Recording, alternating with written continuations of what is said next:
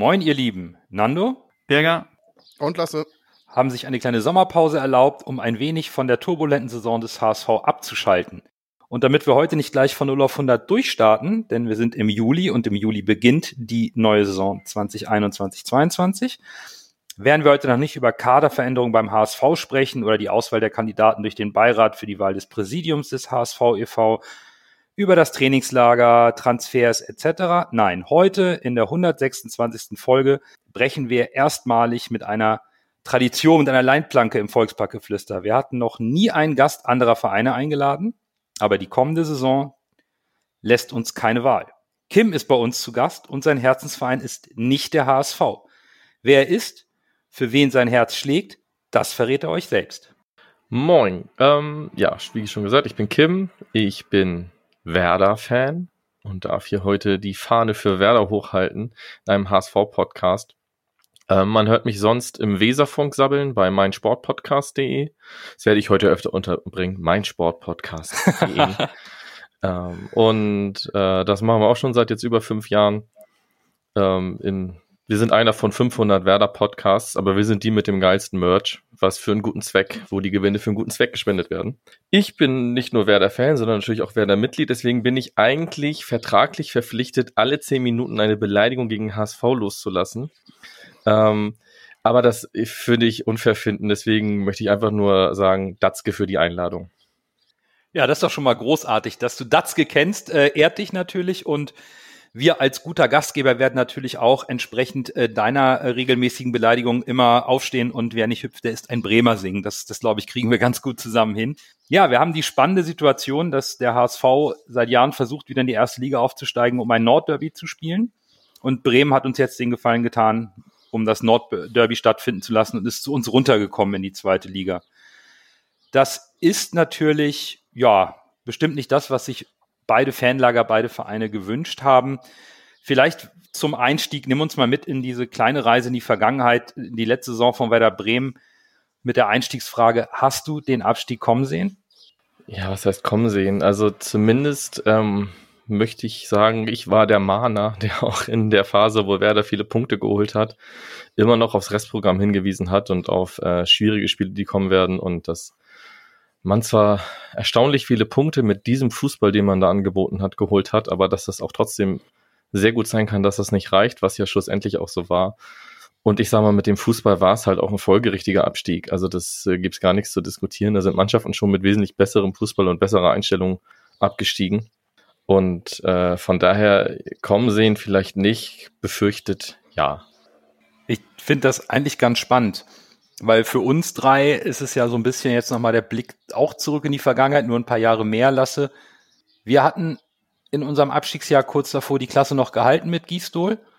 Und ja, eigentlich hatten wir zwischendurch auch immer mal so Punkte geholt, aber so richtig lief es damals, so wie bei Bremen auch, nicht so richtig, oder?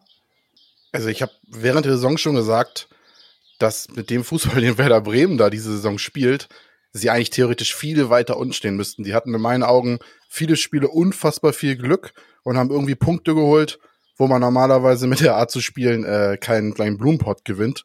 Und dann gab es ja noch von dieser einen Zeitung diesen einen Bericht, dass Werder ja eigentlich schon gerettet ist. Da haben sich wahrscheinlich die Leute wie Kim schon den, die Hände über den Kopf zusammengeschlagen und haben gesagt, wie können die sowas schreiben? Und am Ende ist es dann natürlich auch genauso gekommen, wie es kommen musste, Murphy's Law. Äh, wer so einen Bericht dann zu früh raushaut, das geht dann nach hinten los, ne? Gut, das war jetzt die Presse und nicht der Verein selbst, aber also ich habe schon sehr früh in der Saison gesagt, dass das Werder da spielt, wundert mich eigentlich, weil sie standen ja teilweise, daraus entstand ja auch dieser Bericht, sie standen teilweise wirklich gar nicht schlecht, sie standen ja teilweise sogar hinter den europäischen Plätzen, obwohl der Fußball teilweise wirklich, äh, also grottig auf Deutsch gesagt war, ne? Und äh, um nochmal meinen unfassbaren Fußball-Sachverstand hier äh, in der, der Weltöffentlichkeit zu präsentieren. Mein Tipp der Saison war Schalke auf 18, Werder auf 17 und Köln auf 16. Also ich hatte tatsächlich mit allen drei unteren drei äh, Vereinen recht.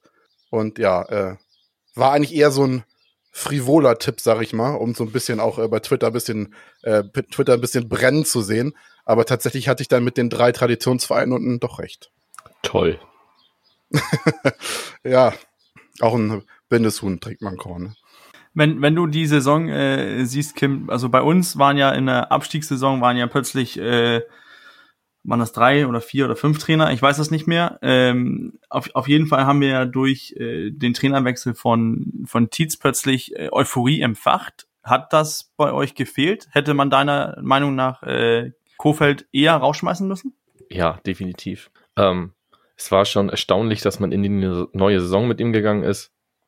Und äh, das Ganze am Trainer festhalten, also auch die Art und Weise, wie man am Trainer festgehalten hat. Dann gab es ein Endspiel kurz vor Saisonende ähm, im Pokal quasi für Kofeld, wo man sich fragt, was ist denn das für ein, für ein Blödsinn, dass jetzt der Pokal hier mit reingenommen wird, wo man dann sehr unglücklich gegen äh, diesen komischen äh, Brauseverein ausgeschieden ist, kurz vor Schluss.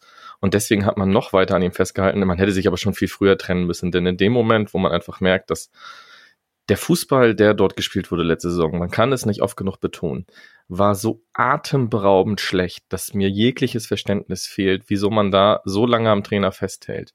Das war in der Saison zuvor, wo man in die Relegation gekommen ist, tatsächlich anders. Da hat man wesentlich besser gespielt, als man gepunktet hat. Und diese Saison war es halt eine Zeit lang umgekehrt.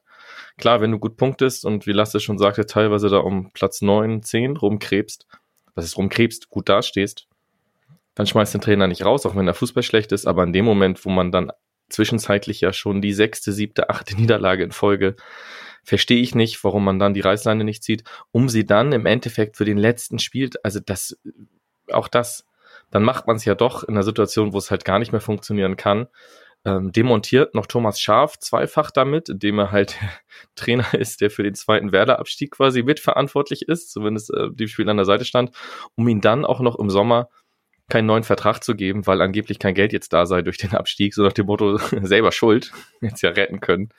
Ähm, der Trainerwechsel kam viel, viel zu spät. Aber bei Bremen ist es doch eigentlich Tradition, dass man sehr, sehr lange am Trainer festhält, wenn ich jetzt so die Bremer Vergangenheit immer im Kopf habe. Da hat man auch gerne sehr langfristig mit Trainern gearbeitet. Und im, das ist ja der komplette Gegensatz zum HSV. Der hat in seiner Abstiegssaison dreimal den Trainer gewechselt.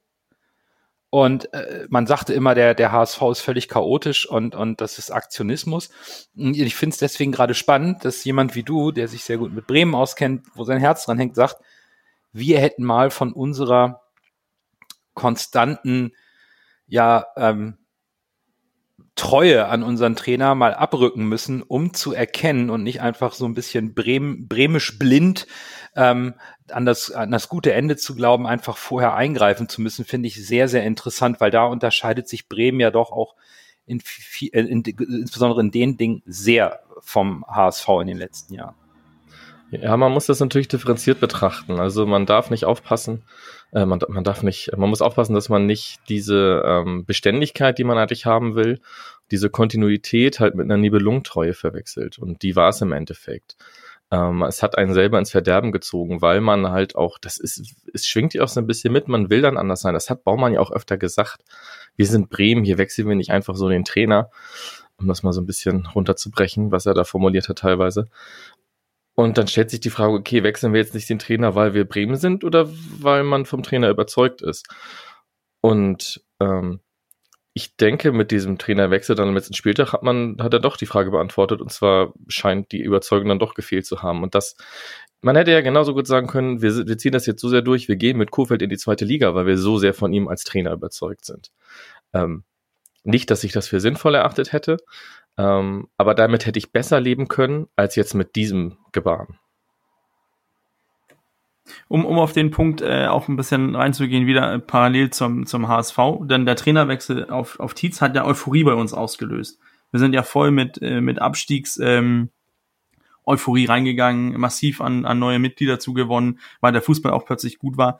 Glaubst du, dass äh, mit Kofeld wäre das auch passiert oder wäre das einfach äh, soll man sagen, so, so eine halbwegs äh, Parodie gewesen, weil Baumann, weil Baumanns Aussagen, wie du gesagt hast, nicht voll von Überzeugung klingen oder klangen. Es gibt jetzt noch genug Werder-Fans, die den, äh, den Rausschmiss von Kofeld für falsch halten. Oder also das, ähm, die, die Fanszene ist da gespalten. Und ich kann nicht mal genau sagen, ob die Fanszene mal von den, von den Krawallpöblern, die auch beim 4-0 noch schreien, was soll der eine da, der spielt nur Scheiße, die mal so ein bisschen rausgenommen. In der tatsächlich aktiven Fanszene ist es, glaube ich, auch sehr umstritten.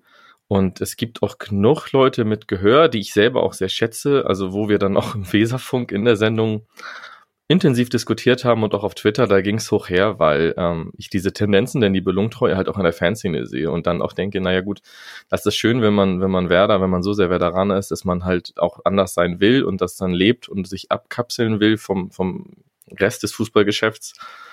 Ich muss sagen, ich bin halt immer noch Fußballfan und wenn Werder dann keinen guten Fußball spielt, dann kann ich mir das nicht ansehen und dann kann ich es auch nicht verstehen, warum man dann so sehr an ihm festhalten will auch als Fans. Also insofern glaube ich nicht, dass es eine Euphorie ausgelöst hätte. Ich glaube, das wäre, das wäre, hm, hätte durchaus auch da im, na, im Stadion ist gut, hat es ja nicht gegeben.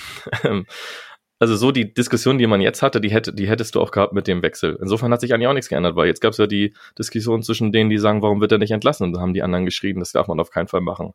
Anders wäre es halt gewesen, endlich habt ihr ihn entlassen und die anderen schreien, das hätte man niemals machen dürfen. Davon darf sich aber ein Sport, äh, ein Geschäftsführer Sport ja nicht beeinflussen lassen. Ähm, plus Euphorie. Man darf nicht vergessen, es ist die Corona-Saison. Es gab eh keine Fans im Stadion. Ähm, es ist, was das angeht, ja irrelevant, sondern man muss gucken, kann neuer Trainer eine Euphorie im Team auslösen. Und da fallen mir durchaus Trainer ein, die sowas können. Thomas Schaf fällt mir da jetzt nicht unbedingt als erstes ein. Ähm, da gibt es sicherlich andere Kandidaten da hätte ich mir tatsächlich fast lieber irgendwas Beklopptes gewünscht oder auch da den Vorgriff auf die neue Saison, als es schon sehr spät war, als wenn man dann sagt, okay, warum jetzt nicht einen Trainer holen, der schon mal die Mannschaft bewerten kann? Ein Stück weit wie Schalke es gemacht hat. Ähm, wobei das natürlich auf Schalke ad absurdum geführt wird, weil die halt diese 18 Trainerwechsel hatten und sicher nicht mal mehr Gramotzes nachher sicher sein konnte oder weitermachen darf. Aber doch, das hätte keine Euphorie ausgelöst, aber auch bedingt durch die Situation in der Welt. Ja, wenn ich nochmal äh, eine, eine, eine drauffolgende Frage stellen darf, auch an, an, an euch beieinander und lasse. Glaubt ihr, diese, diese Trainerwechsel oder mangelnde Trainerwechsel beim, äh, bei Werder oder zu viele Trainerwechsel beim HSV, ob das was geändert hat, dass die Fans nicht im Stadion sind? Ich glaube, wir können alle bei Twitter besser pöbeln als im Stadion halbwegs, weil man da äh, vielleicht dann doch äh, vom Nebenmann plötzlich äh, kommentiert wird und bei Twitter kannst du raushauen und, und äh, ausloggen. Ich weiß nicht, ob, ob die Frage so Sinn macht, aber ob das das bedeutet, dass die Fans im Stadion sind oder nicht. Ich persönlich denke, dass Kofeld, wenn Fans im Stadion gewesen wären, viel früher rausgeworfen worden wäre.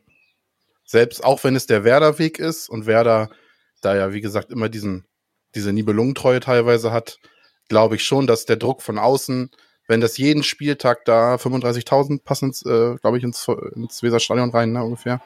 Wenn da jeden Spieltag, wie viele sind's, Kim? Bestätige mich 45? Ja, nee, 40? um die 40, genau. 40. 40, ja. Wenn da jeden Spieltag 40.000 Leute schreien und vielleicht auch pöbeln, ich glaube, dann wird auch bei Werder Bremen der Druck deutlich höher, als wenn das nur bei Twitter oder Social Media geschieht oder vereinzelt ein paar Leute vielleicht vorm Stadion stehen und bisschen pöbeln. Äh, das ist, glaube ich, in meinen Augen schon ein Unterschied. Ob da jetzt wirklich Präsenz stattfindet durch wirklich reelle Menschen, die im Stadion sind, oder durch äh, Menschen, die über Social Media ein bisschen meckern. Und in meinen Augen hätte das mit, äh, noch um da mal zurückzukommen, auch mit, mit Kofeld viel früher geschehen müssen. Also das war für mich der Kasus Knacktus. Äh, wenn sie den Trainer früher gewechselt hätten, hätten sie es eventuell noch schaffen können, weil so schlecht äh, habe ich den Kader jetzt nicht gesehen, aber da kommen wir ja noch zu. Ja, ich denke auch, im Stadion ist das äh, Feedback viel direkter. Wenn du permanent ausgepfiffen wirst für deine Leistung als Mannschaft, für die Art und Weise, wie du spielst und natürlich bei fehlenden Ergebnissen, dann ähm, kriegt es auch die sportliche Führung oder die, die Entscheidungsträger kriegen das sehr direkt mit und reagieren dann, glaube ich, schon schneller, weil sie sich auch nicht von diesem äh, Druck lösen können, nicht vollständig, äh, bei einem Heimspiel nicht die Fans im Rücken zu haben. Und du hoffst ja immer mit einem Trainerwechsel einen neuen, eine neue Aufbruchstimmung oder einen neuen Impuls zu setzen. Nicht nur bei der Mannschaft, nicht nur im Verein, auch bei den Fans. Du hoffst ja immer auf diesen kleinen ähm, Restart, ähm, der vielleicht dann doch nochmal ein paar Punkte reinbringt oder einen kleinen Turnaround schafft. Und beim HSV ist das ja immer sehr, sehr äh, deutlich gewesen, wenn wir uns erinnern, die Spiele unter Hollerbach, nachdem dann Markus Gisdol entlassen wurde in der Abstiegssaison. Da, da war ja null Rückhalt im Stadion für die Mannschaft. Das war kein guter Fußball, da wurden keine Punkte eingefahren. Damit gewinnst du die Fans nicht zurück, die du auch brauchst, um den Spielern vielleicht auch nochmal ein bisschen einen kleinen Schub zu geben. Das, das funktioniert nicht. Von daher denke ich, dass ähm, Geisterspiele sicherlich ähm, gewisse Entscheidungen etwas anders haben abbilden lassen in Summe. Aber wie immer wieder nur die berühmte äh, Podcast-Psychologie, wenn man entspannt vor Mikro sitzt.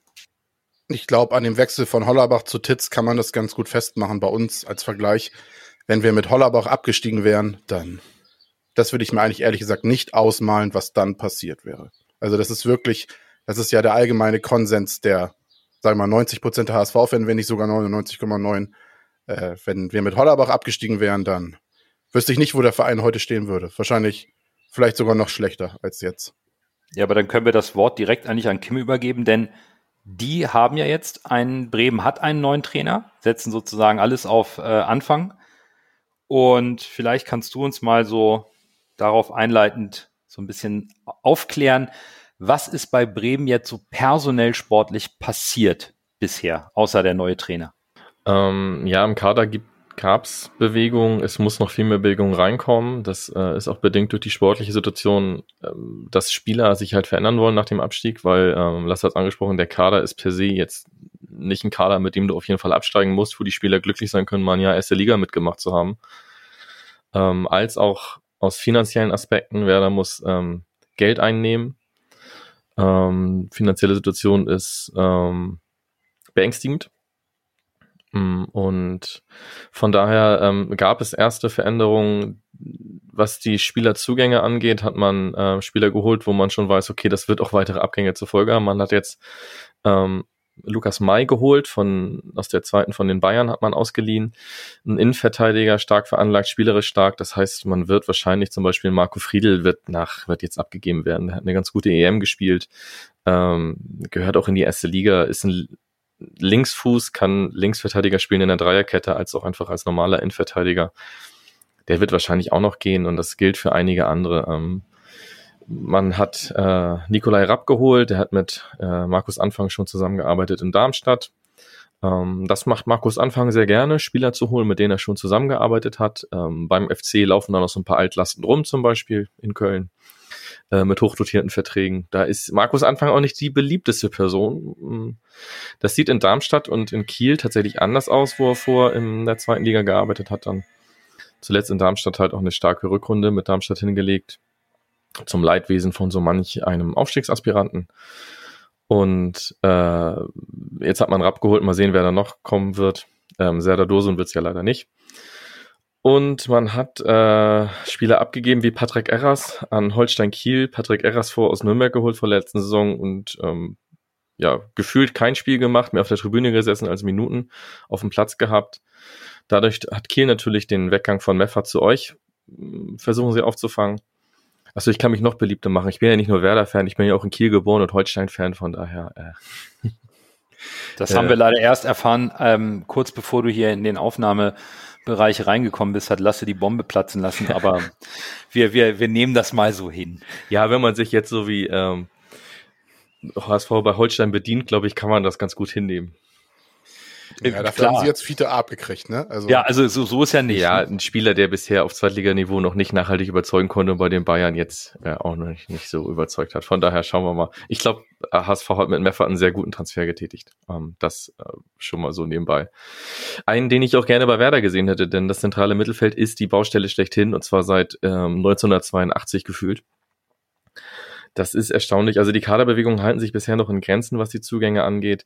Man hat einen Leihspieler mit Park, einen Linksverteidiger fest verpflichtet. Vorher war der ausgeliehen. Das ist der, wo heute durch die Presse ging, dass er jeden Tag 14 rohe Eier trinkt, um genügend Eiweiß zu sich zu nehmen, was ähm, dann auch in den Bremer Tageszeitungen so ein bisschen lustig irgendwie äh, abgebildet wurde, dass das Interview gesagt hat. Dass das extrem ungesund ist, das ist irgendwie scheinbar bei Werder keinem aufgefallen, dass man damit die Spieler mal ein bisschen begleitet, wie die sich ernähren. Also das scheint auch eine Baustelle bei Werder zu sein, die man angehen könnte. Denn 14 rohe Eier am Tag, um genügend Eiweiß zu sich zu nehmen. Vielleicht hätte jemand dem Jungen mal sagen sollen, dann brat ihr mal ein schönes Hähnchenschnitzel. Oder nimm Proteinshake, oder damit Protein hast du äh, mit, mit, ein bisschen Wasser und du hast weniger Kalorien es, und weniger Magen. Es ist Wahnsinn. Ähm, dieser Verein überrascht dann doch, weil man hat es auch selber von Vereinsseite so ein bisschen belustigt kommentiert. Ähm, den hat man fest verpflichtet auf jeden Fall. Deutet auf den Abgang von Ludwig Augustinsson hin. Auch das ist eigentlich logisch. Ein starker Linksverteidiger, der eine gute EM gespielt hat mit Schweden. Aber die natürlich alle unter Wert verkaufen, verkauft werden. Ähm, gut, besser als bei Schalke, wo ständig Vertragsauflösungen jetzt irgendwie stattfinden, damit die Gehälter von der Liste sind. Ähm, das ist ja fast noch eine Luxussituation bei Werder, dass man die Spieler dann für ein Apple und ein Ei verkaufen kann und noch ein bisschen was einnimmt. Mal schauen. Maxi Eggestein wird wahrscheinlich gehen, eigentlich aus der Bremer Jugend, könnte eine Identifikationsfigur sein. Es, der Kader ist halt noch null fertig und ich befürchte, und das ist halt auch ähm, Sleepy Baumann, der wird zum ersten Spieltag auch nicht annähernd fertig sein. Markus Anfang spielt gerne mit äh, starken Flügelspielern sehe ich bei Werder jetzt im Moment noch nicht so. Ähm, das wird noch sehr interessant und man muss jetzt auch aufpassen, dass man natürlich nicht das, äh, die Zukunft verkauft. Denn Felix Agu, den man erst von der letzten Saison geholt hat, der ist wohl auch zu haben für einen Schnäppchenpreis von drei Millionen. Das ist für einen äh, Außenverteidiger, der links und rechts spielen kann und in dem Alter mit dem Potenzial ist das halt ein, ein Witz eigentlich, was man da aufruft für den wird wahrscheinlich auch noch gehen. Man hat Gebre Selassie abgegeben. Das ist die Identifikationsfigur der letzten Jahre, Theodor Gebre Selassie. Also es fehlt auch ein ganzes Stück Herz jetzt im Kader. Es wird sehr schwierig und natürlich ist, wenn ein Verein wie Werder absteigt, das wisst ihr als HSV ganz genau, dann ist man erstmal natürlich Top-Favorit mit auf den Wiederaufstieg, unabhängig davon, ob das der Kader überhaupt hergibt. Und im Moment sehe ich das nicht, dass es der Kader hergibt. Du wirst in der zweiten Liga wieder ein paar starke Teams haben. Du wirst wieder ein paar Überraschungen haben, die da oben mitspielen. Ähm, und du musst auch erstmal diesen Fußball da spielen können. Insofern war es clever, dass man Markus Anfang geholt hat, denn der hat einfach Erfahrung in dieser Liga. Ähm, und das ist ein straighter Typ, also der will auch sein Ding durchziehen. Das, wie gesagt, das in Köln mögen sie es jetzt nicht mehr hören, dass er sein Ding durchzieht auch. In Kiel und Darmstadt sieht es anders aus. Also man sieht tatsächlich bei Kiel immer noch Anleihen von Markus Anfang Fußball. Hier sieht man jetzt auch noch ähm, in der letzten Saison. Das ist alles schwierig und eigentlich kaum zu bewerten und alles im Hinblick darauf, dass eigentlich, wenn einigermaßen ein Angebot kommt, muss Werder Spieler abgeben, denn es müssen jetzt noch schätzungsweise um die 10 Millionen erwirtschaftet werden mit Spielerabgängen. Trotz Fananleihe. Und Rashica habt ihr doch auch jetzt für 11 Millionen verkauft. Das genau. war doch eigentlich einer der der jungen äh, Tafelsilberburschen, die irgendwie schon deutlich höher dotiert waren, glaube ich, vor einem Jahr und man ihn nicht abgeben wollte? Ja, man hat ihn, also man hätte vor anderthalb Jahren hätte man wahrscheinlich um die 25 Millionen für ihn äh, erlösen können. Die letzte Saison hat es aber auch nicht mehr hingegeben. Also dann als Absteiger und mit der letzten Saison von Rashica sind 11 Millionen tatsächlich noch ein guter Preis. Das ist schon bitter. Vor der letzten Saison wollte man ihn ja noch am letzten Transfertag verleihen mit Kaufoption oder Kaufverpflichtung an Bayer Leverkusen. Ähm, das hat nicht geklappt, weil das zu spät alles einging bei der DFL. Auch da muss man sagen, hochprofessionell von Werder und von Leverkusen. Ähm, also das ist schon sehr dilettantisch, was da alles passiert ist. Ähm, und, äh, ja, das sind dann die Parallelen zum HSV, die man eigentlich nicht so gerne sieht. Wobei, wobei ihr trotzdem einen anderen Weg einschlagt. Du sagst, der Kader wird sich gewaltig verändern, auch aus finanziellen Nöten, äh, finanziell auch getrieben. Und als der HSV abgestiegen ist, hat die Zweitligamannschaft, also die, das erste Jahr in der zweiten Liga, waren von den Stammspielern dort 13 aus der Vorsaison vorhanden, die die meisten Einsätze hatten. Der HSV hat damals ja einen ganz anderen Weg gewählt. Die waren davon überzeugt, dass der Gros des Kaders in der Lage ist, den Fehler zu korrigieren. Man hat natürlich Spieler abgegeben, die äh, weg wollten und die vielleicht auch ein gutes Gehalt hatten, aber man hat eben auch sowas wie Douglas Santos, äh, Rick van Drongelen behalten, Louis Holtby, Aaron Hunt. Also man hat da schon ja sogenannte Führungsspielerachsen behalten und gesagt, wir korrigieren diesen Betriebsunfall Bremen setzt das ja jetzt ein bisschen anders um. Die hauen alles raus, vielleicht auch finanziell getrieben. Ich ähm, kann schon sein, aber äh, Lasse Bürger, ist das vielleicht dann doch nicht die Parallele zum HSV, sondern lernen aus den Fehlern des HSV,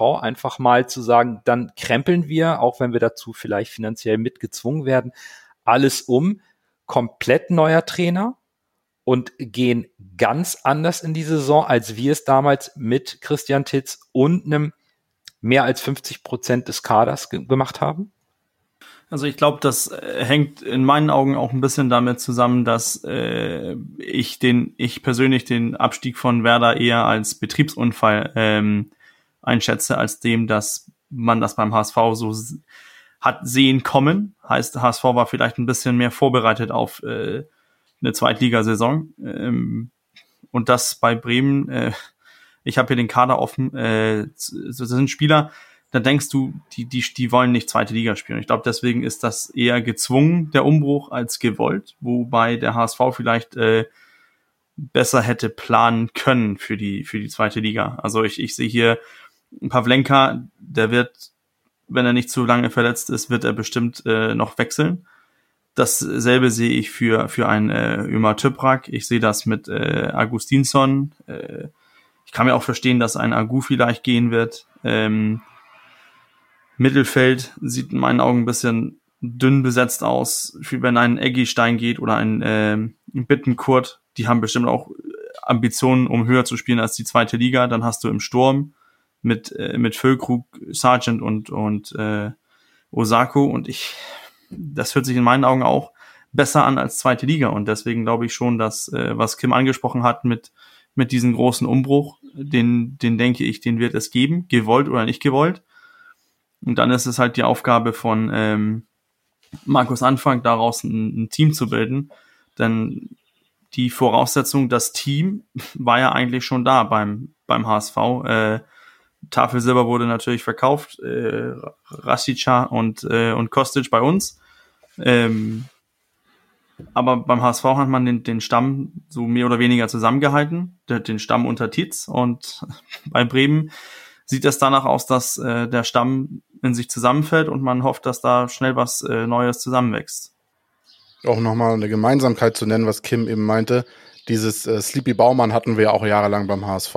Das hat sich in den letzten Jahren zu unserem allen äh, positiven äh, Einsehen geändert, weil wir hatten es ja auch immer, dass die, der Kader, also zum, zum Trainingsstart ja schon mal gar nicht, aber selbst zum Saisonstart war der Kader nicht, nicht fertig. Und das ist ja auch was, was die, die HSV-Fans immer jahrelang genervt hat. Und das ist ja auch was, was der HSV vielleicht auch eingesehen hat und jetzt, jetzt ändert. Also der Kader ist meistens zum Trainingsstart ja schon, so sage ich mal, zu 80 Prozent beisammen. Und ja, gebe ich euch recht. Also der HSV hat ja auf, den, auf das Pferd gesetzt, den Kader, wie gesagt habe, so allgemein zusammenzuhalten, hat dann so La Soga abgegeben, äh, Bobby Wood wurde an Hannover ausgeliehen. Es kam dann Winsheimer von Bayern, was vielleicht äh, so eine Parallele zu Lukas May ist bei, bei Werder. Äh, Kostic war so der Spieler, der am meisten Geld gebracht hat. Das könnte so der Augustinsson quasi sein. Ja, an sich, ich finde find das schwer einzuschätzen. Also wir sehen das jetzt vielleicht für Werder als Betriebsunfall, aber ich glaube, viele Menschen, die sich vielleicht schon länger mit Werder beschäftigen, äh, sehen das vielleicht nicht so wie wir, sondern sagen, äh, da gibt's doch mehr, diesbezüglich doch sogar noch mehr Parallelen zum HSV, dass es doch ein äh, längerer Abgesang war, der nur vielleicht gut verdeckt wurde oder vielleicht äh, irgendwie im Dunkeln geschehen ist, wo es wenig Leute gesehen haben. Ja, also da kann ich einhaken, das ist tatsächlich so. Also das ist kein Betriebsunfall, sondern das ist äh, folgerichtig der Abstieg. Und ähm, Werder ist, Bremen ist infrastrukturell ein Zweitligist. Das ähm, ist vom Stadion abgesehen einfach so. Ähm, es ist sowohl das äh, finanziell ist es einfach, ist Werder per se klamm, außer du hast halt über TV-Einnahmen und dann übers internationale Geschäft äh, dir das erspielt. Du hast halt äh, keine große Sponsorenlandschaft, auf die du zurückgreifen kannst. Ähm, du hast zum Glück keinen Mäzen, auf den du zurückgreifst. Da wird sich in diese Richtung wahrscheinlich in Bremen nicht unbedingt was entwickeln, außer man verkauft seine Seele komplett, ähm, was ich aber äh, mir nicht vorstellen kann, denn äh, Thema Ausgliederung wird in Bremen, glaube ich, da wird man aus den Fehlern von anderen Vereinen hoffentlich lernen. Ähm, und die, die Entwicklung in Bremen, also die finanzielle Entwicklung, da muss man fast zurückgehen bis ins Jahr 2004 ähm, oder 2005. Ich weiß nicht wann genau, ist auf jeden Fall zu dem Zeitpunkt, wo Hannover WM-Stadt wurde. Bremen hatte den Stadionausbau vor der Brust und die infrastrukturellen Ausbau, das heißt auch Zuwege zum Stadion, das Ganze drumherum. Ähm, und Bremen ist nicht WM-Stadt geworden, was zu dem Zeitpunkt wirklich einzig und allein daran liegt, dass Gerhard Schröder äh, dass es Kanzlerstadt war, Hannover. Es gibt, ansonsten hat es eigentlich keinen vernünftigen Grund gegeben, wenn du auf die Fußballhistorie blickst, dass es nicht Bremen wird. Ähm, und äh, das hat Bremen langfristig so viel Geld gekostet, weil halt diese Fördergelder fehlten. Ähm, und man den Stadionausbau trotzdem machen musste die Stadionkosten sind explodiert, die Baukosten. Das ging auch allen anderen so. Nur Bremen hat es halt komplett allein gestemmt. Und das sind tatsächlich Folgen, die haben sich dann weitergetragen, dass man dann halt erfolgreich gespielt hat. Der Kader wurde immer teurer und dann sind wir nicht nur bei Baumann, dann sind wir halt tatsächlich schon zurück bei Klaus Allos. Also die finanziellen Probleme, die wir haben, die haben wir immer noch dem dicken Klaus zu verdanken, größtenteils. Und äh, das ist ähm, einfach so, dass der Standort Bremen wahrscheinlich in der heutigen Bundesliga natürlich auch ähm, mittelfristig bis langfristig wird es wahrscheinlich Zweitligafußball werden, womit ich vom Prinzip her leben kann, wenn es auch entsprechend gelebt wird und entsprechend umgesetzt wird. Dann bin ich doch lieber ein geiler Zweitligist als, ich mal, gucken wir uns doch mal die erste Liga an. Ganz ehrlich, wenn Sky jetzt anbieten würde, dass ich Bundesliga nur zweite Liga haben könnte, was billiger wird, dann würde ich es machen. Ich, das sind, das wird jetzt Spieltage geben in der ersten Liga, da werde ich mir nicht mal die Konferenz angucken weil ich einfach denke, ja, sechs Spiele in der Konferenz und ich finde jedes scheiße. So. Wenn die Traditionsclubs der Bundesliga zukünftig Augsburg und Mainz sind, dann ist das halt so, dann ist das auch okay. Bei Augsburg darf man nie vergessen, es ist auch ein Investorenclub in der zweiten Liga schon gewesen. Ähm, das wird gerne unterschlagen. Die wollen ja dann anders sein als andere Vereine. Das wird dann gerne vergessen. Das ist also ein, ich glaube, ein Möbelhaus ist es oder was Größeres. Also das, dann ist die zweite Liga dann vielleicht auch okay und das natürliche Habitat von Werder zukünftig, wenn es entsprechend gelebt wird und auch mit geilen Vereinen drumherum und dann bricht mal einer aus in die erste Liga und kommt dann wahrscheinlich irgendwann wieder, weil er ist halt kein Investorenclub, dann ist es doch fast okay. Das sind ganz, ganz interessante Aussagen, die du da tätigst, denn wir haben von unserem ehemaligen Vorstandsvorsitzenden vielleicht eben auch, wie du es ansprichst, von der Infrastruktur, von der Stadt, von der Historie immer gesagt bekommen, der HSV, die wirtschaftliche Grundlage, die Existenzgrundlage des HSV muss die erste Liga sein, ist die erste Liga, weil man es sonst in der Form, wie man den HSV kennt, mit Stadion, Nachwuchszentrum etc., äh, nicht bezahlen kann. Und du hast eben auch angesprochen, Bremen ist finanziell stark angeschlagen. Jetzt lassen wir mal Corona außen vor, weil das hat ja viele Vereine getroffen, bis auf die, die wirklich was auf der Kante haben, wie vielleicht Bayern, Dortmund, die, die auch Transfererlöse äh, generieren, die, die jenseits von Gut und Böse sind in Deutschland und die seinesgleichen suchen, das ist auch wohl verdient. Aber die, der Gehaltsetat, den Bremen unter Klaus Allofs aufgebaut hat, wie hoch war der jetzt noch bis zur letzten Saison? Hast du da so eine ungefähre Kennzahl? Also was, was schleppt Bremen mit sich so so rum. Also wir kennen es halt von Didi Beiersdorfer, wir haben auch nicht international gespielt, aber internationale Gehälter bezahlt in den Jahren und äh, plötzlich war die Kohle weg. Kann ich tatsächlich nicht seriös jetzt sagen, wie da die Summen waren. Ähm, ich kann nur sagen, dass Spieler wie Lüdewig Obranjak oder sowas, die nur kurz da waren, die werden im heutigen Kader Topverdiener. So. Also das ähm, sind einfach Gehaltsstrukturen gewesen, die dann, also das, da musst du nicht nur Safe Champions League spielen, da muss man eigentlich die nächste Runde erreichen. Klar ist auch ähm, Standortnachteil, ich liebe Bremen, auch wenn ich da nicht wohne oder herkomme, aber ich mag Bremen als Stadt. Ich finde das schön dort, aber ich, gut, ich wohne dort auch nicht, aber ich kenne auch viele, die dort wohnen und dort sehr gerne wohnen. Ähm, aber mit dem Standort Bremen überzeugst du halt nicht unbedingt ein junges Talent, dass das schon sagt, ja, da ist ja auch geil zu wohnen, selbst wenn ich nur auf der Tribüne sitze. Also das ist ja ähm, einfach schon mal der erste Nachteil. Es ist, ähm, darf man auch nicht unterschätzen, dass ähm, eine Metropole halt auch immer äh, einen Fund hat, womit man wuchern kann. Nun haben wir nicht so viele Metropolen in Deutschland ähm, und auch nicht unbedingt lebenswerte Metropolen Liebesgrü liebe Grüße an Berlin. Aber das ähm, ist halt auch ein weiterer Standardnachteil. Die Stadt Bremen, die auch per se klamm ist, also da, da passt man natürlich sehr gut zusammen. Werder und Bremen, das geht halt immer Hand in Hand, auch finanziell. Und ich kann jetzt nicht seriös sagen, wie die Gehaltsstrukturen waren. das müsste ich nachschlagen, das äh, kann ich jetzt so spontan nicht sagen. Es ist allerdings so, dass man auch noch vier Jahre nach Champions League halt diesen Kader quasi so bezahlt hat, weil man ja auch immer gedacht hat, jetzt geht's ja wieder, jetzt greifen wir wieder an. Dann hatte man ja auch so ein Jahr wie 2009 für euch schmerzhaft, für uns halt nochmal mit einem Titel und einer schmerzhaften Finalniederlage äh, geendet 2009, wo man dachte, ja, jetzt sind wir ja wieder da, wo wir hingehören. Ähm, danach ging es ja noch weiter bergab und man hat halt Spieler wie Arnautovic, wie Ejiro Elia und sowas noch geholt. Da war man weit weg von der Champions League und man hat die einfach wie Stammspieler eines Champions League Vereins bezahlt und ähm, hat das Eigenkapital wurde nach und nach aufgefressen davon. Man hat natürlich noch profitiert jahrelang von dieser absurden ähm, TV-Gelderordnung in Deutschland, dass man halt auch ähm, noch, wenn die letzte gute Saison ein bisschen zurückliegt, immer noch sehr gut verdient im Gegensatz zu einem Aufsteiger. Ähm, das hat noch mh, hm, lange gerettet und das ist jetzt halt auch weggefallen. Und die Transfererlöse, die lange Zeit auch trotzdem noch sehr gut waren, das ist dann auch schon länger her, dass man wirklich mal einen Spieler weit über äh, Marktwert veräußern konnte, weil da jemand das Potenzial gesehen hat oder sowas. Das sind ja tatsächlich auch viele Parallelen zum HSV. Ich hatte ja. vorhin nochmal nachgeguckt. Beim HSV war der Erstliga-Etat in der Abstiegssaison roundabout wird äh, so, die Zahl schwirrt so durch die Gegend 55 Millionen. Und der Etat in der Zweitligasaison war roundabout 30 Millionen. Kann natürlich ein bisschen weniger, ein bisschen mehr sein. Und jetzt sind wir momentan bei einem Etat ungefähr von 20 Millionen angekommen. Nur mal so zur Ein Einordnung der Und Zahlen. wir dürfen dabei nicht vergessen, dass wir, wenn wir jetzt mal Schalke 04 rausnehmen, die, die ja von ganz anderen Sphären kommen. Und bei Bremen wissen wir es jetzt nicht genau. Aber auch mit 20 Millionen sind wir, äh, was den Etat angeht, immer noch äh, Zweitligaspitze und zwar weit. Also, Na, ich, ja, also Schalke also, ist, glaube ich, nochmal ja, deutlich. Jetzt mal ohne, ohne Schalke mhm. und, und ohne Bremen. Aber die klassischen Zweitligisten, und das müssen wir über den HSV auch sagen. Wir spielen jetzt in, zum vierten Jahr in Folge in der zweiten Liga. Wir sind ein Zweitligaverein und wir haben einen Gehaltsetat von 20 Millionen. Ich glaube, dass 20 Millionen sogar in der ersten Liga bei Mannschaften wie Mainz, Freiburg, Augsburg noch äh, ein gutes Fund sind, ohne es jetzt exakt zu wissen. Aber für die zweite Liga ist das immer noch ein immens hoher Etat, wenn wir noch anderthalb Jahre Geisterspiele mit dazu nehmen. Ähm, weniger Sponsorengelder, TV, äh, Zuschauereinnahmen, die fehlen.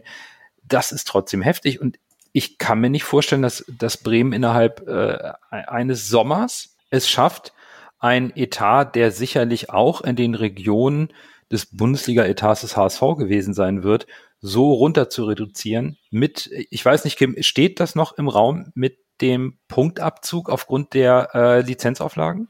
Das wird man verhindern können. Das hat man durch die Fernanleihe, hat man äh, das, die gewünschte Summe äh, einbringen können, das gewünschte Kapital einbringen können, ähm, womit ja einfach Kredite gedeckt werden. Also das, ähm, da wird auch noch eine Bank einspringen notfalls. Also das ähm, sehe ich, äh, die Gefahr sehe ich tatsächlich im Moment nicht. Diese, ich sehe die Gefahr halt eher langfristig, was das Finanzielle angeht. Ähm, denn was wir, wir dürfen, wenn wir uns dann ähm, den Etat angucken, dann wissen wir, der größte Teil des Etats, den größten Teil frisst davon auf Personalkosten. So, und es ist immer das Problem, das Personalkosten. Es ist halt im Sport, sind sie immer das höchste. Das ist so. Ähm, da müssen wir gucken, wie stehen die im Verhältnis zum Eigenkapital. Und das Eigenkapital von Werder wurde halt von diesem Stadionumbau fast komplett aufgefressen. Ähm, und die Champions League-Einnahmen, dadurch hat man kein Eigenkapital aufgebaut, großartig, weil man halt den Kader damit bezahlt hat. Und das war halt eine fatale Misswirtschaft, die in dem Moment gar nicht so aufgefallen ist.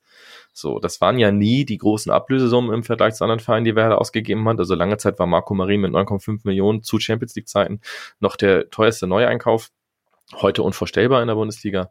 Ähm, aber dieser Punkt Eigenkapital. Und das ist halt das, das Fund, mit dem der HSV noch bis zumindest meine ich Sommer 2019 wuchern konnte. Also ich meine, ich habe irgendwo gelesen, dass zum Beispiel im Sommer 2019 wäre der HSV Punkto Eigenkapital noch sechster, siebter, achter der äh, 36 Bundesligisten gewesen. So, ähm, das äh, äh ist natürlich etwas, was du nicht sofort äh, in Spieler monetarisieren willst. Ähm, man hat natürlich, wie hat der HSV das Eigenkapital aufgebaut? Man hat halt Spieler teilweise auch fremdfinanziert. Das schont natürlich das Eigenkapital, kurzfristig vielleicht, ähm, kostet im Endeffekt dann vielleicht am Ende aber doch mehr. Ähm, aber da ist der HSV immer gesünder gewesen. Wie es jetzt aktuell aussieht, weiß ich nicht, weil Werder Bremen ist das Eigenkapital tatsächlich, wenn dann Finanzexperte drauf guckt, dann sagt er eigentlich, ja, dann schließ mal ab, und dann machen wir nochmal einen warmen Abriss hier, zünd die Bude an, mal gucken, ob eine Versicherung zahlt, weil äh, mehr kannst du hier eigentlich nicht machen. Aber das, darf man nicht vergessen, ist im Fußball per se eigentlich wahnsinnig, wie finanziert wird und in welches Risiko Banken gehen eigentlich mit den Krediten, die sie geben. Also ganz kurz, bevor Lasse äh, zu Wort kommt, das Eigenkapital der HSV Fußball AG zum 30.06.2020, das ist der letzte ähm, veröffentlichte Jahresabschluss, lag bei 34,4 Millionen. Das ist eine Quote von 25,1 Prozent und wurde halt im Vergleich zum Vorjahr sogar noch minimal äh, gesteigert. Das so mal der Stand beim HSV, was das Eigenkapital angeht. Was mich, ich mich immer gefragt habe, vielleicht mal so als gemeine Frage, wie ist das, wenn Werder jetzt drin geblieben wäre? Hat man ja solche glorreichen Deals wie mit Selke mhm. gehabt. Hätte sich das darüber großartig verändert? Weil das Geld, was man jetzt irgendwie durch die Bundesliga mehr gehabt hätte, ist, das wäre doch durch solche, durch solche, in meinen Augen, also die, der Deal ist für mich so, also weltfremd, das kann ich gar nicht beschreiben. Durch solche Deals wäre dann das doch wieder aufgefressen worden, oder nicht? Also finanziell wäre man in der ersten Liga jetzt durch solche Deals ja auch nicht deutlich besser aufgestellt worden gewesen, oder? Man hätte die, die, die Maßnahmen, die man jetzt ergriffen hat, hätte man auch tätigen müssen. Ähm, ich meine, Bittenkurt und Toprak, für die kam der Abstieg zu spät, in Anführungsstrichen. Die hat man trotzdem verpflichtet für, ähm, für viel Geld, ähm, für das, was die Spieler, die im Kader geben. Bei Toprak halt verletzungsbedingt, bei Bittenkurt, ja, der schießt relativ viele Tore, aber das ist ein Spieler, der, der hält dich nicht im Alleingang in der ersten Liga, wie man gesehen hat. Selke ist natürlich ein absurder Deal, der dann in die Fußballgeschichte wahrscheinlich eingegangen wäre.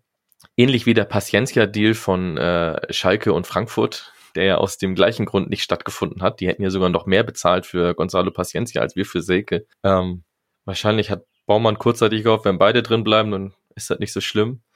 Ähm, aber dann wären die Maßnahmen die gleichen gewesen. Man hätte wahrscheinlich auch eine Fananleihe machen müssen. Vielleicht nicht in dieser Höhe. Man darf auch nicht vergessen, dass die Auszahlung der Fernsehgelder, dass diese negativen Auswirkungen, die kommen ja mit Verzögerung. Ähm, da ja die letzte Saison oder die letzten Jahre angeschaut werden. Ähm, also das ist ja das Problem, weswegen beim HSV das Eigenkapital dann immer weiter gesunken ist, weil die Fernsehgelder halt immer weiter gesunken wird, weil sind, weil man halt diese Zweitligajahre drin hatte. Ähm, ich habe vorhin geguckt, ich meine Überblick zu haben, bei Werder Bremen ist das Eigenkapital zum letzten Geschäftsbericht lag es bei knapp über 10 Millionen. Ähm, ich hoffe, ich habe mich da verlesen in der Kürze, weil das ist, wie gesagt, da sind wir beim Punkt, da kommt ein Insolvenzverwalter eigentlich vorbei. Ähm, man muss gucken, dass man halt die Personalkosten entsprechend senkt. Deswegen wird ja auch ein Thomas Schaf, der technische Direktor war, muss dann gehen nach nur zwei Saisons in den Posten und solche Geschichten es ist ein großes Kuddelmuddel im Endeffekt. Es ist sehr undurchsichtig. Man kann ja nur froh sein, dass die Vereine verpflichtet sind, äh, ihre Zahlen zu veröffentlichen.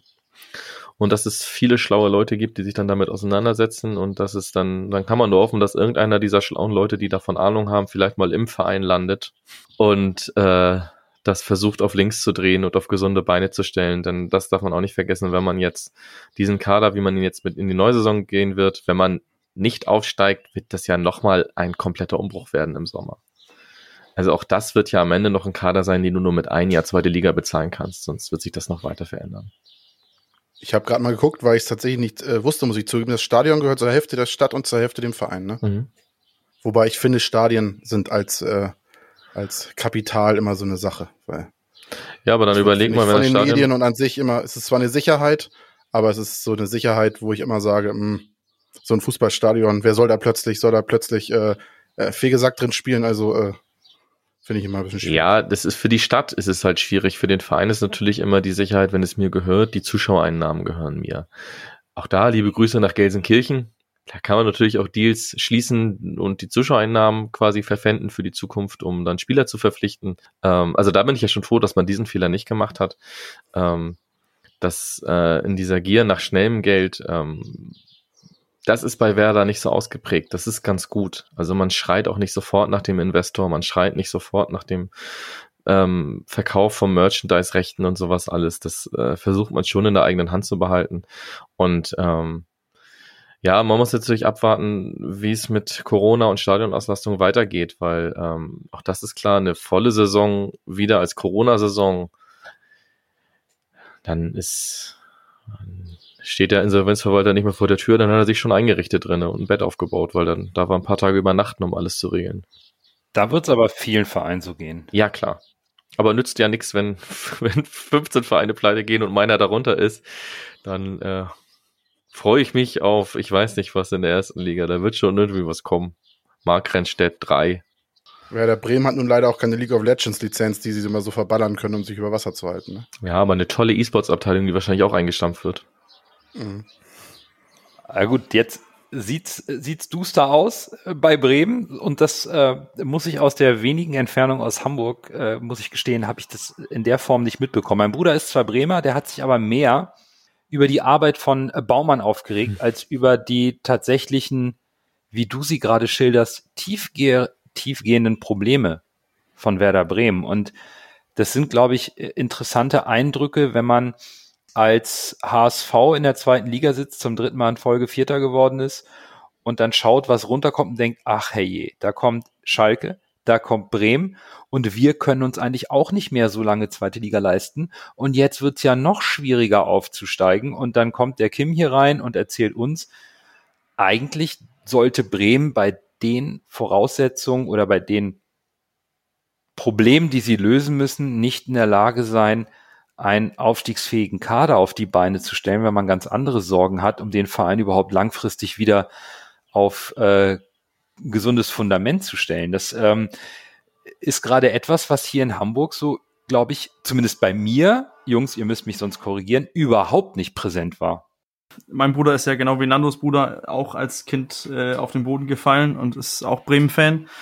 Und, und wenn ich mit ihm über Bremen spreche, über so die Aussichten und so, er ist äh, deutlich positiver als du, Kim. Ähm, und und ich, ich mich wundert so ein bisschen, ähm, ich denke, die Wahrheit liegt bestimmt irgendwo dazwischen. Ähm, und mich wundert so ein bisschen die, die, die Verpflichtung von Anfang. Ist das jetzt auf Teufel komm rauf, wir wollen aufsteigen? Oder ist das äh, auch für längerfristig, du hast das ja angesprochen mit, dass du längerfristig und mittelfristig den Bremen als äh, als Fahrstuhlverein siehst, wenn ich dich richtig verstanden habe. Ähm, mhm. Wie, wie, siehst du das jetzt? Ist das äh, Teufel komm raus, wir müssen aufsteigen, wollen aufsteigen? Oder ist das auch längerfristig, dass man mit, mit Anfang einfach weiter weitsichtig plant? Es ist ein Mittelweg, ne? Also du wirst ihm mehr als eine Saison geben, wenn die Ergebnisse und der Fußball nicht völlig katastrophal sind. Ähm, und es wird auch nicht so laufen wie beim FC, dass man aufsteigt, auch mit schlechtem Fußball und Anfang dann entlassen wird. Also das wird es nicht geben. Das hat der FC gemacht. Ich glaube, der FC hat es, die, der FC wird es nicht so sehen und die FC-Fans werden es nicht so sehen. Liebe Grüße an den einen oder anderen. Ähm, aber ich glaube, der FC hätte mittelfristig mit Anfang eine bessere Entwicklung durchgemacht, als sie es jetzt gemacht haben zuletzt. Also die haben sich auch noch mit Ach und Krach und aufgrund der, ja, der FC wäre nicht drin geblieben, wenn es nicht Schalke und Werder gegeben hätte mit historisch schlechten Saisons letzte Saison. Das darf man ja nicht vergessen. Ähm, Markus Anfang hat in Kiel gute Arbeit geleistet, in der dritten Liga angefangen ähm, und sehr gute Arbeit geleistet. Und da war es wirklich schade, dass der FC ihn weggekauft hat. Weil das darf man nicht vergessen. Der FC hat Geld ausgegeben, um Markus Anfang zu holen. Und sehr viel Geld geholt, um die Wunschspieler von Markus Anfang zu holen. Ähm, und dann hat das spielerisch nicht so funktioniert, aber das ist auch die Frage, wo ist das Problem? Und ähm, wenn es am Anfang spielerisch nicht funktioniert, dann würde ich zuerst nicht die Schuld bei Markus Anfang jetzt suchen, sondern dass er nicht den Kader hat, den er für seine Art von Fußball braucht. Denn den habe ich schon sehr erfolgreich in Kiel gesehen und den habe ich auch sehr erfolgreich in der, in der letzten Saison, in der Rückrunde bei Darmstadt gesehen. Natürlich getragen von einem Serdar Dursun, der getroffen hat, wie er wollte, aber ist ja die Frage, ist Serdar Dursun im jetzt dann doch sehr gestandenen Fußballalter plötzlich nochmal so viel besser geworden oder profitiert da einfach ein Mittelstürmer von einem guten Offensivspiel? Ich behaupte einfach mal, es ist Letzteres. Denn ein Marvin Duksch war plötzlich auch der Knipser vom Herrn in der zweiten Liga unter Markus Anfang bei Holstein Kiel.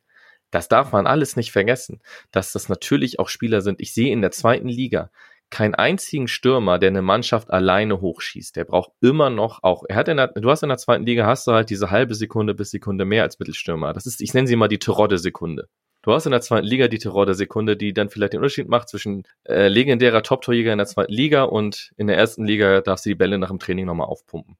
Aber auch noch nach dem Training, weil, also richtig prall sind die nicht danach, ne? Weil so viel Luft hast du auch nicht. Ähm, das ist die Terodde-Sekunde und davon profitieren. Es gibt so Spieler, die sind dann halt so. Ich glaube, Serdar Dursun ist so einer. Hat von einem tollen System. Das ist, Markus Anfang ist ein Systemtrainer. Auch das. Wenn ich sage, es gibt immer noch Elemente vom Markus Anfang Spiel in Kiel unter Ole Werner, dann stimmt das auch tatsächlich. Dieser Fokus auf diese starken Außenspieler.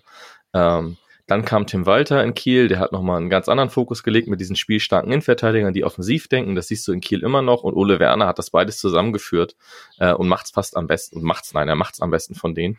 Das ist nämlich der Trainer, wenn du wirklich mutig gewesen wärst, dann hättest du Ole Werner geholt. So, dann hättest du dann auch für den sogar Geld in die Hand genommen. Denn das ist natürlich schon noch der Fall. Du bist halt immer noch Werder Bremen. So. Und ich behaupte einfach mal, wenn du Ole Werner einen Vierjahresvertrag oder Dreijahresvertrag vorlegst und Holstein eine Summe anbietest, dann wirst du den auch holen können. Und dann kann dir klar sein, dass der natürlich nicht mit dem Standing kommt, wie es dann tatsächlich jetzt Markus Anfang dann doch schon hat. Weil bei Markus Anfang darf man nicht vergessen, der hat ja auch mal ganz erfolgreich Fußball gespielt. Und das unterscheidet ihn von so manch einem erfolgreichen Bundesliga-Trainer inzwischen. Und das ist, darf man immer nicht vergessen. Ich glaube, Standing im Team als Trainer ist immer noch elementar wichtig. Ähm, und Markus Anfang hat natürlich ein höheres Standing auch in einem Kader, selbst bei Werder Bremen, wenn er neu dazukommt, als es jetzt vielleicht ähm, jemand völlig Unbekanntes ist oder jemand, der selbst nicht auf diesem hohen Niveau gespielt hat. Ähm, ich weiß nicht, ob es daran ist, woran Florian Kofeld gescheitert ist. Das glaube ich nicht, denn die Mannschaft hat sich immer für ihn ausgesprochen. Aber klar, es ist auch etwas, was Florian Kofelds Vita auszeichnet. Er hat nicht in der höchsten Liga gespielt oder auch in der zweit- oder dritthöchsten Liga. Ähm, war nicht dieser Klasse Fußballer ähm, und dann muss man sich vielleicht ein Trainerteam drumherum, aufbauen. Ähm, was im Übrigen unter der erfolgreichen Zeit bei äh, Kofeld auch noch der Fall war. Da war ein Florian Bruns noch in Bremen, der jetzt inzwischen ähm, in Freiburg sehr hervorragende Arbeit unter Christian Streich leistet. Also alle Co-Trainer unter Kofeld sind hier über kurz oder lang gegangen. Äh, auch etwas, was man in der Rückschau nochmal hinterfragen kann, was denn da lief, was denn da das Problem war. Ähm, Florian Bruns ist mir in seiner Karriere jetzt nicht als der Querulant und ähm, Lautsprecher aufgefallen, der da irgendwie stunk macht. Mag sein, dass es vielleicht anders ist. So. Ole Werner hat einen Fabian Boll an seiner Seite.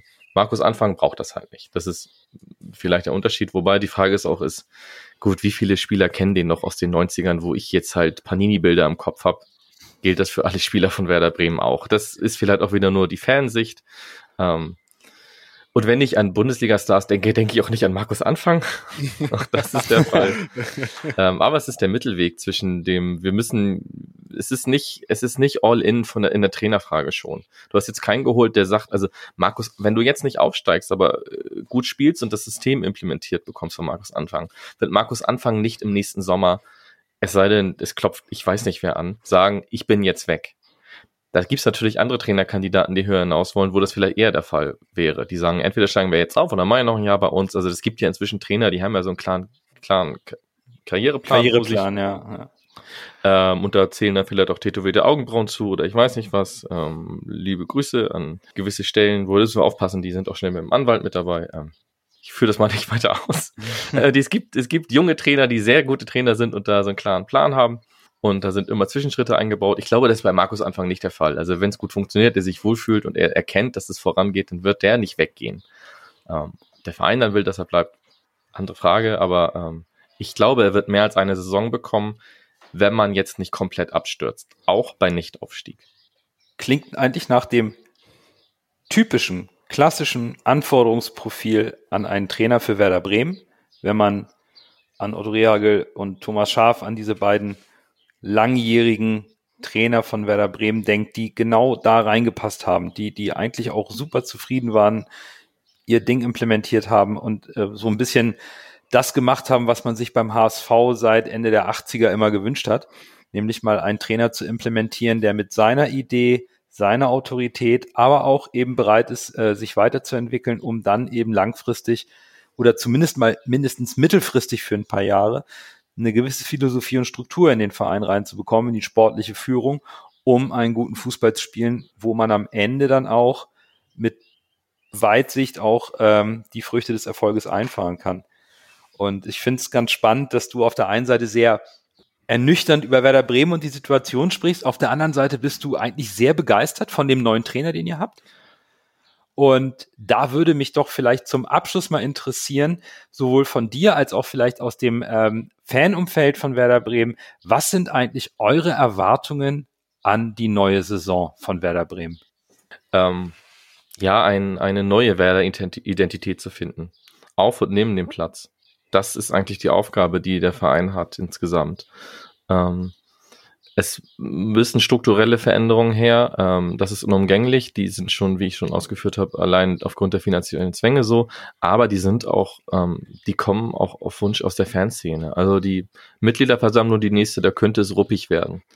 Ähm, weil ähm, es, es sind Veränderungen da. Der Aufsichtsrat wird fast komplett wechseln. Ähm, es haben sich Leute in Stellung gebracht, wie Jörg von Torra, mit einer in der Bremer Fanszene verwurzelten Frau, deren Namen ich wieder vergessen habe, weil sie keiner aus der Fanszene kennt. Ähm, also das auch da gibt's dann, also das sind für mich auch schon fast HSV-Anleihen, wenn sich dann ein äh, in der Be in Medien äh, Auskenner äh, so in in Stellung bringt für den Aufsichtsrat. Also da wird es Veränderungen geben. Ich hoffe, es wird nicht von Törer werden. Ich zumindest wird seine Kandidatin nicht meine Unterstützung bekommen. Ähm, aber die muss auch auf dem Platz stattfinden, diese Veränderung. Ähm, ja, Offensivfußball, klar, den wollen wir sehen, den haben wir zuletzt nicht mehr gesehen und ähm, dafür ist Markus Anfang, glaube ich, richtig. Die Euphorie, die kommt auch jetzt erst so langsam bei Anfang, also es ist so schön, wenn man das jetzt hört. Am Anfang war ich nicht so überzeugt von Anfang. Ähm, und dann setzt man sich dann doch wieder ein bisschen mehr mit dem Trainer auseinander und findet vielleicht Sachen, die einem gut finden. Also die Aufgabe an den Verein ist, eine neue Identität zu finden, auf und neben dem Platz.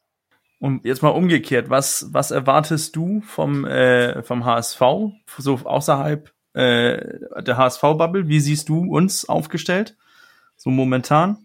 Ich sehe euch in der sportlichen Führung mit Jonas Bold als auch mit Tim Walter äh, für die gleiche Aufgabe gut aufgestellt. Der HSV muss genauso äh, eine neue Identität finden. Ähm, ich glaube, also das Weltverein, das darf gerne noch auf T-Shirts aus der Fanszene kommen und sowas alles, auch mit so einer leicht ironischen Distanz. Ähm, da gehört das auch hin, glaube ich, inzwischen. Ähm, aber der Verein selber, der HSV, muss äh, anerkennen, dass ähm, die, die Grundstrukturen dafür vorhanden sein können und man trotzdem diesen Weg finden muss dahin und dafür muss man auch da eine neue Identität finden und dafür habt ihr mit Jonas Bolt jemand ganz hervorragenden geholt, ähm, nicht ohne Grund, ähm, ist er es, der Horst Rubisch endlich in den Verein holen konnte und zwar ähm, ja auf einfach eine sehr gute Art und Weise, indem er ihn gefragt hat, Horst, was sagst du denn dazu? Und nicht, wie es halt einige andere versucht haben, die ihn als Gesicht haben wollten. Ähm, also auf Jonas Bolt bin ich ein Stück weit neidisch, das muss ich sagen. Aber auch Tim Walter habe ich mir auch in Bremen gewünscht, weil er ein radikaler Trainer ist. Ähm, das kann auch krachend scheitern, aber das ist ein Trainer, der, der sich durchsetzt. Ja. Das ist ein Trainer, der sich durchsetzt und ich glaube, das braucht der HSV. Ähm, du brauchst keinen Trainer, der duckmäuserig ist. Und er hat mit Jonas Bolt halt aber auch einen Gesprächspartner, der jetzt ja auch ähm, charakterstark ist, der ähm, ja eine klare Idee hat und ähm, ich glaube, die werden sich aneinander reiben. Ich glaube, das ist in der Zusammenarbeit mit Tim Walter aber auch gar nicht anders möglich. Ähm, das kann aber sehr positiv sein. Also da sage ich genauso, der HSV muss auf und neben dem Platz eine neue Identität finden. Ich finde es ja schön, dass du diese Worte zu Tim Walter findest, weil jetzt haben wir fast eine Stunde miteinander gesprochen und zum ersten Mal beweist du Kompetenz, weil du die gleiche Meinung zu Tim Walter vertrittst wie ich. Das ist doch schon mal großartig. Jetzt ist es beim HSV so, die Ansage, war, wir wollen nicht nochmal Vierter werden. Das kann man jetzt so und so interpretieren. Und äh, wenn der Ditch ist und sagt, wir sind ein reiner Weltverein, dann wollen wir sicherlich auch aufsteigen. Nein, der HSV, ich glaube, da sind wir uns einig, völlig unabhängig davon, was wir gerade äh, im Kader umstrukturieren. Das Ziel wird nicht sein, Platz fünf zu erreichen. Das hat der Verein zwar noch nicht kommuniziert, aber ich kann mir nicht vorstellen, dass man sagt, wir wollen Platz fünf erreichen. Hat Bremen schon ein Ziel ausgegeben? Haben die schon gesagt, was ist der direkte Wiederaufstieg ja. Pflicht? Also ist da dieser Druck von der Vereinsführung schon da oder ist das noch gar nicht zur Sprache gekommen intern oder innerhalb der Bremer Szene? Doch, also das Ziel Wiederaufstieg ist schon so formuliert worden. Ähm, und ich meine, was anderes darf Frank Baumann auch gar nicht sagen. Wenn wir über die wirtschaftlichen Zwänge reden, dann wird das kein, äh, keine Bank, die ein Darlehen gibt und kein Sponsor, der investiert, wird das gerne hören, wenn dann vom Absteiger der, äh, der Manager sagt, nein, also zwei Jahre zweite Liga, die haben wir schon fest eingeplant. Äh, was anderes darf er ja auch gar nicht so anders sagen. Und Markus Anfang formuliert natürlich auch dieses Ziel so als Trainer, ist ja auch völlig richtig, dass das das Ziel ist. Ähm, aber man darf auch nicht vergessen, ein Ziel und das ist ja nicht das Mindestziel. Also ich glaube nicht, dass man sagt, das Mindestziel ist Platz drei und eigentlich ist, ist der direkte Wiederaufstieg das Ziel. Ich glaube, intern wird man, glaube ich, schon. Ja, gut, was willst du intern formulieren, wenn du weißt, dass wahrscheinlich der Kader sich nochmal massiv verändert? Also klar musst du mit den Spielern sprechen. So, und wirst dann rausfinden, wer gewisse Ziele mitgehen kann. Aber das Ziel, was formuliert wurde vom Verein, ist Wiederaufstieg, müssen sie halt auch. Ich finde, das ist eigentlich ein prima Schlusswort. Bremen hat das Ziel Wiederaufstieg. Der HSV hat es, glaube ich, durch die Blume auch gesagt. Wiederaufstieg oder endlich Aufstieg, nicht Wiederaufstieg, sondern jetzt mal aufsteigen. Und dann haben wir eine unglaubliche zweite Liga vor uns, denn äh, erstmals seit dem 24.02.2018 wird es wieder ein Nordduell geben, zwar in Liga 2, aber es wird wieder HSV Bremen und Bremen HSV geben im Ligabetrieb. Und ich glaube, wir haben heute unglaublich viele Eindrücke von Werder Bremen bekommen, die wir ja ein bisschen aus dem Fokus verloren hatten durch den Klassenunterschied. Und dafür ganz großen Dank an Kim. Das hat ähm, tatsächlich unglaublich viel Spaß gemacht, dass wir solche wertvollen Eindrücke von dir zu Werder Bremen bekommen haben. Vielen Dank für die Einladung und gerne dann in der neuen Saison wieder, wenn wir als Erster, ihr als Zweiter und Schalke als Dritter aufgestiegen ist und wir Hoffenheim, Leipzig und Augsburg in der zweiten Liga begutachten dürfen. Das klingt irgendwie nach einem ziemlich lustigen Plan, damit wir mehr Tradition in die erste Liga bekommen. Ja, jetzt haben wir eigentlich zum Abschluss nur noch einen kleinen Aufruf an unsere Zuhörer und Zuhörerinnen. Falls ihr Lust habt, dann schickt uns doch eine Sprachnachricht für unsere neue Folge in 14 Tagen vor dem Schalke-Spiel mit euren Erwartungen an die neue Saison des HSV. Ähm, wir hauen die Kommunikationsmöglichkeiten mit unserer Handynummer oder per DM nochmal in die Show Notes. Ansonsten hoffen wir euch, dass euch die Episode gefallen hat, auch wenn wir den Fokus etwas mehr auf den Rivalen von der Weser gelegt haben. Aber das bringt nun mal die neue Saison so mit sich. Und dann hören wir uns in 14 Tagen wieder und freuen uns eigentlich schon auf den Saisonstart. Bis dahin, vielen Dank fürs Zuhören, bleibt gesund und nur, nur der, HSV. HSV.